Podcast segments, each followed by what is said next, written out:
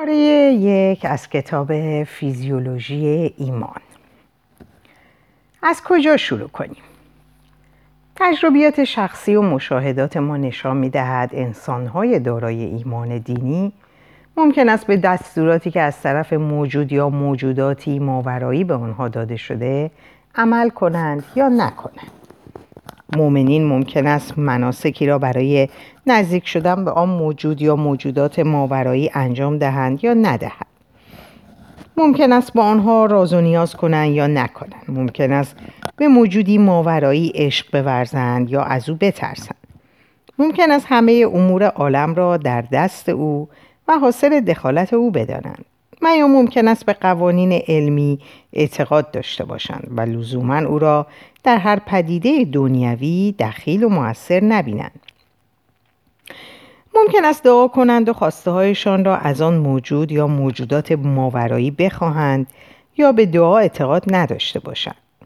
ممکن است اشخاص و اشیایی را تحت حمایت و تایید آن موجودات ماورایی فرض کنند و آن اشیا و اشخاص را مقدس بدانند.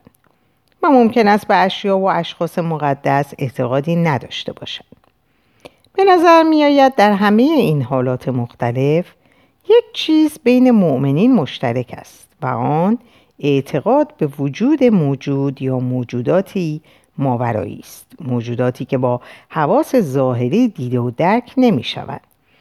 اما شخص مؤمن از وجودشان مطمئن است و تمام اعمال و حالات ذکر شده به هر میزان که انجام شوند و صورت پذیرند حول اعتقاد به وجود همان موجودات ماورایی شدنی میگردند و تحقق مییابند و اگر اعتقاد به اون موجود یا موجودات ماورایی فرو ریزد دیگر اعمال و اعمال و باورهای مذکور ناموجه و نشدنی خواهند بود و ایمان دینی هم از بین می رود. پس فکر می کنم برای شروع بهتر از حرکت خود را از همین نقطه آغاز کنیم و ببینیم ما بر اساس فیزیولوژی مغز و ویژگی های روانشناختیمان چگونه به وجود یک موجود ماورایی باور پیدا می کنیم. نظریه ذهن کودک سیزده ماهه انسان به مادرش نگاه می کند و از جهت نگاه مادرش به این نتیجه می رسد که چیزی توجه مادرش را جلب کرده. پس او هم به همان راستای نگاه مادرش نگاه می کند. در وهله نخست لازم به نظر نمی رسد این پدیده را مهم تلقی کنیم اما راستش رو بخواهید این پدیده بسیار مهم است و آنچه باعث آن شده آثار عمده در زندگی آینده نوزاد دارد چگونه کودک سیزده ماهه از نگاه مادرش می‌فهمد که مادرش دارای ذهن است و اکنون ذهن مادرش متوجه و درگیر چیزی شده که لابد در راستای نگاهش قرار دارد. کودک سیزده ماهه با استدلال منطقی و سغرا و کبرا چیدن به این نتیجه نرسیده است. اینطور نیست که کودک پیش خودش گفته باشد بهتر است به دلیل حرکات و رفتارهای مادرم فرض را بر این بگذارم که مادرم دارای ذهنی همانند ذهن خود من است. بنابراین اجالتا بهتر است که این ایده را هم منطقی بدانم که لابد ذهن فرضی مادرم متوجه چیزی شده. لاجرم عاقلانه است خودم هم به آن سو نگاه کنم. شواهد نشان می دهد که کودک انسان پیشفرزی دارد حاکی از آن که مادرش و دیگران دارای ذهن هستند. و لذا بیدرنگ به همان نقطه توجه می کند و اصطلاحا با مادرش توجه مشترک پیدا می کند. گونه انسان از خردسالی می تواند نظریه یا فرضیه درباره دیگران داشته باشد. مبنی بر اینکه آنها نیز مانند خود او ذهنی دارند که دچار حالات مختلف می شود مثلا خوشحال می شود ناراحت می شود. خشمگین می شود. هیجان زده می شود. توجه می کند. نگران می شود. منظور را متوجه می شود. منظور را متوجه نمی شود. کنجکاو می شود. به این پیشفرض که از خردسالی در ما شکل می گیرد و تکامل می یابد نظریه ذهن گفته می شود. همین خصوصیت این امکان را به انسانها می دهد که رفتار دیگران را بر اساس حالات ذهنی آنها درک کرده و نیز پیش بینی کنند. با رشد کودک این توانایی هرچه بیشتر تکامل پیدا می کند. آنچنان که در چهار سالگی می تواند معنی عباراتی که حالت ذهنی را بیان می کند بفهمد. معنی عباراتی مثل درد داشتن، فکر کردن، احساس کردن، باور داشتن، ترسیدن، بیحوصله بودن، دوست داشتن، متنفر بودن. بدون داشتن نظریه ذهن قابل فهم نیستند. اگر یک کودک نظریه ذهن نداشته باشد وقتی مادرش می‌گوید پدرت از دست تو ناراحت است معنای این حرف مادرش را نمی‌فهمد. چرا که برای پدرش ذهنی قائل نیست تا ناراحت بودن آن ذهن را. درک کند سیمون بارون کوهن در سال 1985 در رابطه با نظریه ذهن, آز... نظریه ذهن آزمایشی انجام داد او در مقابل کودکانی که در این مطالعه شرکت داشتند دو عروسک به نامهای سالی و آن را به نمایش درآورد. عروسک هایی که توسط عروسکگران عروسکگردان حرکت می‌کردند. در مقابل آن دو عروسک یک جعبه دربسته و یک سبد که رویش پارچه کشیده شده بود قرار داشت. عروسکی که نامش سالی بود می آمد و یک توپ داخل سبد می گذاشت و دوباره پارچه را روی سبد می انداخت و صحنه را ترک می کرد. آنگاه عروسکی که نامش آن بود می آمد و در قیاب سالی توپ را از داخل سبد بر می داشت و داخل جعبه می گذاشت و در جعبه را می بست و از صحنه خارج می شد. سپس سالی به صحنه برمیگشت. آزمایش کننده از کودک می‌پرسید سالی که الان می‌خواد با توپش بازی کنه اول کجا به دنبال توپش خواهد گشت؟ داخل سبد یا داخل جعبه؟ سه گروه کودک مورد آزمایش قرار گرفتن. 27 کودک معمولی که انتظار می‌رفت نظریه ذهن در آنها به طور طبیعی تکامل یافته باشد. 14 کودک مبتلا به سندروم داون و 20 کودک مبتلا به اوتیسم. در اوتیسم نظریه ذهن به طور طبیعی تکامل نمییابد. کودکانی که در پاسخ به سبد اشاره می‌کردند نظریه ذهن درستی داشتند چون می‌دانستند چه توپ اکنون در جعبه است اما سالی از این واقعیت با خبر نیست.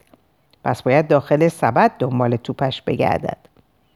آنها می دانستند که ذهن سالی باید یک باور غلط در مورد محل توپش داشته باشد چون اطلاعاتی را که بچه ها داشتن ندارد. سالی موقع جابجایی توپ از سبد به جعبه از صحنه خارج شده بود پس سالی باورهای خودش را دارد که با باورهای آنها متفاوت است 85 درصد بچه های عادی درست جواب دادن و به سبد اشاره کردند. 86 درصد بچه های دچار سندروم داون نیز درست جواب دادند و به سبد اشاره کردند. تنها 20 درصد بچه های دچار اوتیسم درست جواب دادند. کودک اوتیستیک خودش می‌داند توپ در جعبه است اما متوجه نیست که سالی ذهنی دارد که در جریان تغییر مکان توپ قرار نگرفته و ناچار نباید بداند که اکنون دیگر توپ در سبد نیست. علاوه بر افراد دچار اوتیسم، اشخاص مبتلا به اسکیزوفرنی، کودکان پیشفعال، کسانی که تحت تاثیر الکل و مواد مخدر هستند و نیز افراد محروم از خواب و همچنین کسانی که تحت فشار شدید فیزیکی و یا عاطفی قرار می‌گیرند دچار نقص در نظریه ذهن می شوند. کسانی که تئوری ذهن کاملی ندارند در درک مقاصد و نیات دیگران نقص دارند و متوجه تاثیر افعال خودشان بر دیگران نمی شوند و تعاملاتشان با افراد جامعه با اشکال همراه است.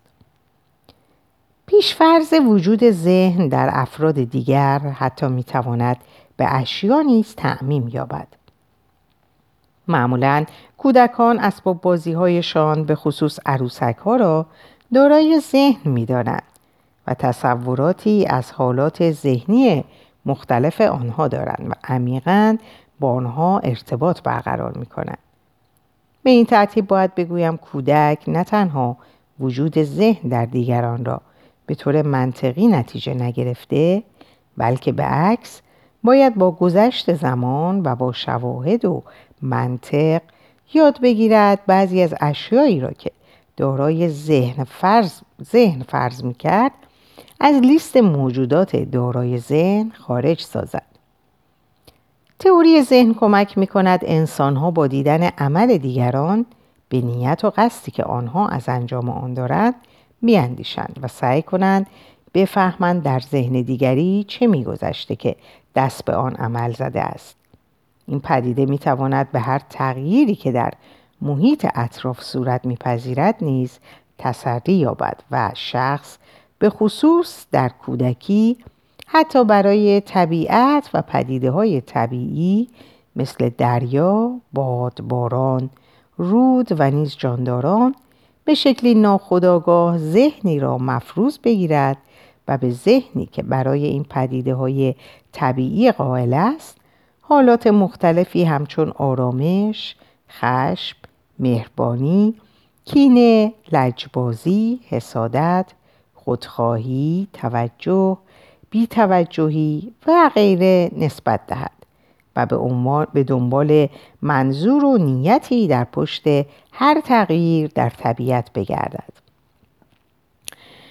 دبورا کلمن از دانشگاه بوستون که مثل همه ما متوجه شده بود بچه ها از سن, سن سه چهار سالگی در مورد همه چیز سوال می‌کنند به تحقیقی دست زد تا روشن کند این سوالات بچه ها با چه پاسخهایی ارضا می شود.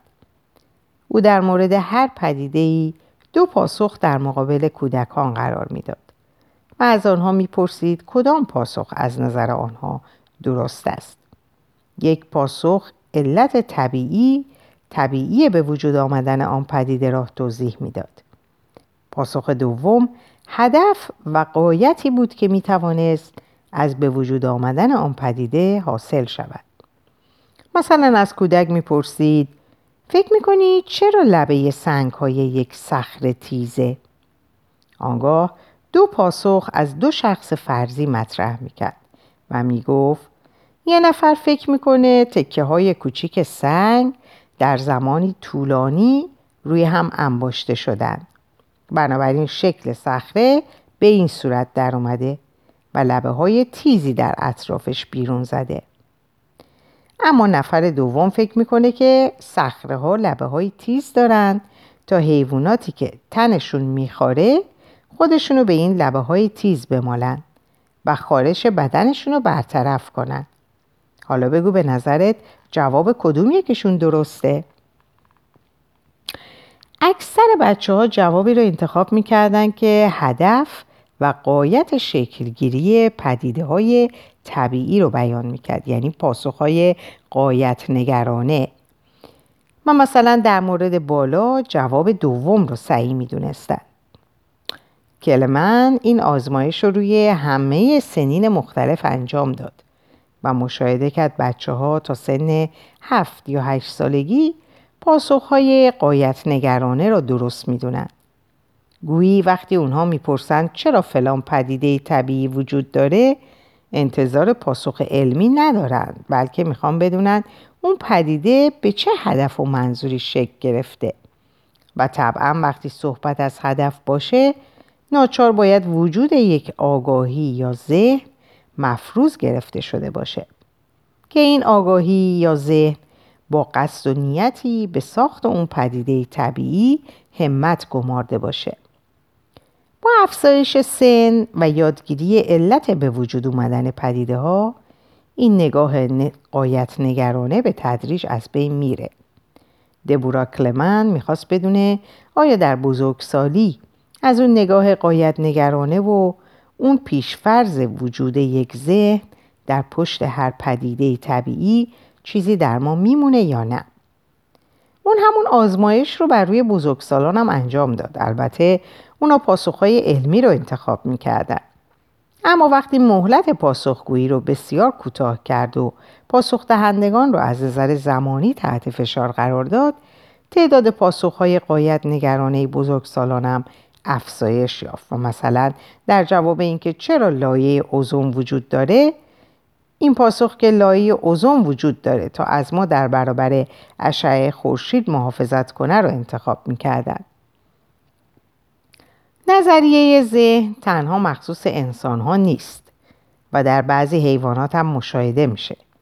اما نه به تکامل یافتگی انسان ها مثلا شواهد وجود اون در اسب، شامپانزه و کلاق هم دیده شده. تکامل یافتگی نظریه ذهن در فیل ها و دلفین ها قابل توجهه. دانیل پاوینلی از دانشگاه لوزیانا در مطالعه برای شامپانزه ها اونها رو در مقابل دو همکار خودش قرار میده. یکی از دو نفر می‌تونست ببینه و دیگری مثلا به دلیل بسته بودن چشش با یک پارچه نمی‌تونست ببینه. کسی در مقابل این دو نفر غذایی رو قرار می‌داد. حالا شامپانزه ها باید غذا رو از کسی که می‌تونست ببینه طلب می‌کردن. اما شامپانزه ها از اون یکی هم درخواست غذا می‌کردن. اونا متوجه نبودن باورهای اون دو نفر متناسب با اطلاعاتی که دریافت می‌کنن. و اون که چشمش بسته است اطلاعاتی دریافت نمی‌کنه و نمی‌دونه غذا کجاست. پاوینلی قبلا یک بار چشم شامپانزه ها رو به همون طریق میبست تا بلکه متوجهشن کسی در اون وضعیت قادر به دیدن نیست. بونوبوها نظریه ذهن پیشرفته تری دارند و سگها علا رقم اینکه هوش کمتری از شامپانزه ها دارند دارای تئوری ذهن تکامل یافته تری هستند و در درک نیات انسان ها تا دو نیم برابر بهتر از شامپانزه ها عمل می کنند. حتی سگ هایی که در طبیعت بزرگ شدن نیز همینطورند. وقتی صاحب سگ به یک آدمک و یا یک کتاب توجه می‌کنه سگ اون حساسیتی نشون نمیده اما وقتی به یک سگ عروسکی توجه می‌کنه جستای سگش فرق می‌کنه و می‌خواد توجه صاحبش رو به سمت خودش جلب کنه برای درک جهت توجه انسان ها و حالت ذهنی اونها سفیدی چشم نیز به کمک ما اومده. انسان موجودیه که سفیدی چشم واضحی داره. رابطه بین توجه یا نیت انسان ها و چشم اونها در بخش STS مغز پردازش میشه. تا اینجا تحقیقات نشون میده در زمان فعالیت های مربوط به نظریه ذهن نواحی TPJ و MPFC و PSTS از مغز دچار افزایش فعالیت میشن مثلا در یک تحقیق نشون داده شده که وقتی افراد مورد آزمایش شاهد شخصی دیگر بودند که دستش رو بالا می برد منطقه PSTS در مغز اونها فعال می شد. اما وقتی به همون شخص نگاه می‌کردن در حالی که دست اونو یک دستگاه بدون اینکه اون اراده کنه بالا می برد PSTS فعالیتی نشون نمی‌داد.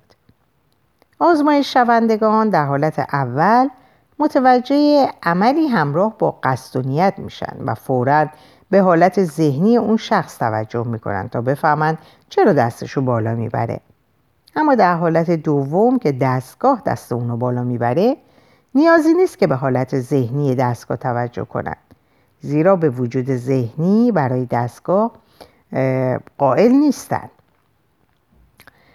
این قبیل آزمایشات در کنار مطالعه کسانی که لوب فرونتال و یا تی پی جی تی پی جی اونها آسیب دیده و در پی اون دچار نقص در زمینه تئوری ذهن شدن رابطه نواحی مختلف مغز و عملکرد نظریه ذهن رو هرچی آشکارتر کرده.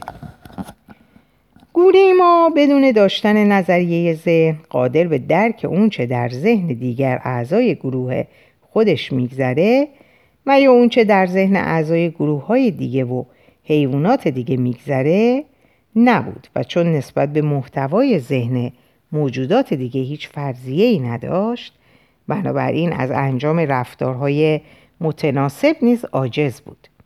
یعنی مثلا ما نمی‌تونستیم برای فریب دیگر انسانها یا دیگر حیوانات نقشه بکشیم و یا دست به اعمال ریاکاره نبزنیم تا خود رو بهتر از اونچه هستیم نشون بدیم و یا راهی برای بلوف زدن پیدا کنیم تا خود رو قوی تر از اونچه هستیم نشون بدیم و یا حتی نسبت به دیگران همدلی و دلسوزی پیدا کنیم و حوث کمک به دیگران به سرمون بزنه و رو به اعمال اخلاقی بیاریم.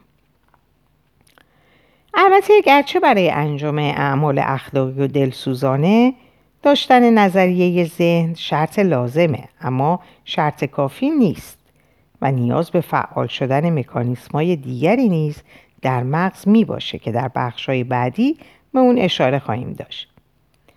اما ظاهرا داشتن نظریه ذهن و این پیش پیشفرز طبیعی ما که دیگران ذهنی همچون ذهن خودمون دارن عوارضی برای ما داره و منجر به خصوصیت منحصر به فردی در گونه ما شده که به اون می‌پردازیم.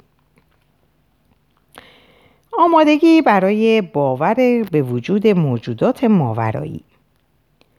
تا اینجا به نظر میاد که قابلیت داشتن نظریه ذهن در حدی که هوموساپینس وجود داره آثار متعددی داشته و از جمله موجب شده گونه ای ما بتونه بهتر با هم نوعانش ارتباط برقرار کنه و دایره لغات وسیعتری فراهم نموده و زبان کارآمدتری برای ارتباط پیدا, پیدا کنه. زبان ما به کمک رشد و تکامل نواحی مغزی مغزی مربوط به تولید گفتار و درک گفتار و حالات چشم چهره و بدن و نیز به یاری دستگاه صوتی کارآمدتر برای تولید صداهای متنوعتر هرچه بیشتر توسعه پیدا کرد و تونست وسیله حیرت انگیز و کارآمد برای انتقال دانش، تجربه، احساسات و باورها به دیگر اعضای گروه گرده. اکنون گونه هوموساپینس ابزاری فوقالعاده داشت که به کمک اون می‌تونست نه تنها تجربیات و مشاهدات ساده مثل محل قرارگیری چشمه آب یا شکار رو به دیگر اعضای گروهش منتقل کنه بلکه قادر بود داستانهایی که سینه به سینه نقل شده بود رو از گذشتگان به آیندگان انتقال بده و یا ایده های خلاقانه و حتی تصاویر و ماجراهایی رو که در خواب و رویا دیده بود رو به دیگران بگه. گونه انسان می‌تونست تخیلات و توهماتش رو نیز به بقیه بگه. یک انسان می‌تونست به دیگری بگه که مطمئن موجودی ماورایی یا نامرئی در حال دخالت در طبیعت اطراف و دست بردن در پدیده های پیرامون اونهاست. اما گفتن چنین باورهایی یک مسئله است و پذیرفته شدن این قبیل باورها از سوی دیگه اعضای گونه یک مسئله دیگه. چرا اعضای گونه انسان ادعای وجود موجودات ماورایی رو از یکدیگه میپذیرند تحقیقاتی برای پاسخ به این سال صورت گرفته که نشون میده باز هم پای خصلت مهم داشتن نظریه ذهن در میونه. جسپرینگ روانشناس از دانشگاه اوتاگو در نیوزلند آزمایشی رو روی کودکان 6 و 7 ساله طراحی کرد. به این ترتیب که از کودکان می‌خواست در بازی پرتاب توپ چسبی به سمت هدف روی دیوار شرکت کنند تا معلوم شه چه امتیازی می‌گیرند. اون سه تا قانون سختگیرانه هم گذاشته بود. اول اینکه به هیچ وجه نباید برای نزدیک شدن به صفحه هدف از خطی که اون در چند متری هدف کشیده, کشیده بود عبور کنند. دوم اینکه راست دست ها با دست چپ و چپ دست ها با دست راست پرتاب کنند. قانون سوم این بود که موقع پرتاب باید پشت به هدف بیستند و توپ چسبی رو با پرتاب اون به پشت سرشون به هدف بزنن. در واقع اون می‌خواست اونا با یک روش بسیار دشوار و تقریبا نشدنی امتیاز کسب کنن.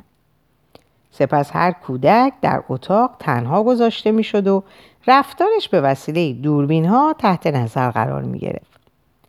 همه بچه ها کم و بیش تقلب می کردن. از خط رد می شدن.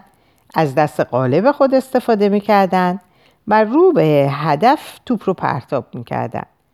و یا اینکه اصلا جلو می رفتن و توپ رو به مرکز هدف می چسبوندن. به گروه دوم از کودکان شش و هفت ساله هم همه این قوانین گفته شد. اما یه چیز دیگه هم به گروه دوم گفته شد. و اون اینکه بر روی صندلی کنار اتاق شخصی نامرئی به نام شاهزاده آلیس نشسته و اونها رو نگاه می‌کنه. بعضی از بچه ها وجود شاهزاده آلیس رو زیر سوال می بردن و روی صندلی دست میکشیدن تا از نبودن شاهزاده آلیس مطمئن شن و اظهار می‌کردن که حضور اونو باور نمی‌کنن.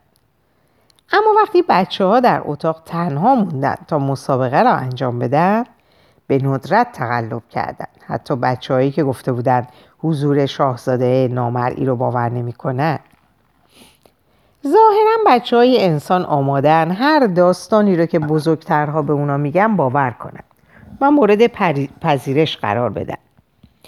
منظور از بزرگترها کسانیه که بچه ها اونها رو به عنوان فرد داناتر از خود میپذیرند بچه ها فرض رو بر دروغگویی افراد ظاهرا داناتر نمی‌ذارن. اگرچه ممکنه گاهی در مقابل اظهارات بزرگترها چون و چرا کنند اما گویا غالبا اونو باور می‌کنن یا جدی می‌گیرن. در واقع چون و چرا کردن بچه ها در سنین پایین هنوز محصول تفکر نقاد و رشد یافته نیست و معیارهایی که برای سنجش گفتارهای گفتههای بزرگترها استفاده می‌کنن مثل دست کشیدن روی صندلی شاهزاده آلیس هنوز براشون یقین آور محسوب نمیشه. شاید به این دلیل به معیارهای راست، راستی آزمایی خودشون ایمان ندارن و به اونها اتکا نمی‌کنن که اون معیارها رو فصل الخطاب و فیصله دهنده برای نتیجه گیری نمی‌دونن. و گمان می‌کنن شاید هنوز چیزی باشه که بزرگترها می‌دونن و اونا نمی‌دونن. و شاید معیارشون برای قضاوت نهایی کافی نیست. به هر حال کودکان چه در پی رشد شناختی و با دلیل و منطق به این نتیجه برسند که باید حرفای بزرگترها رو باور کنند. و چه باور حرفای بزرگترها یک ویژگی ذهنی و روانشناختی در اونها باشه این خصوصیتشون در مجموع می‌تونه به حفظ سلامت و حیات اونها کمک کنه. اگه پیشفرز ذهنی کودکان انسان این بود که بزرگتراشون دروغ میگن مگر اینکه عکس اون ثابت شه به راحتی جون خود رو به خطر مینداختن و مزیتی که زبان برای انتقال تجربیات مهم و حیاتی در اختیارشون قرار داده بود تباه می‌شد. در پی باور داستانها و ادعاهای بزرگترهاست که بچه ها از تجربه مجدد کارهای بیهوده، بینتیجه و یا خطرناک بینیاز میشن.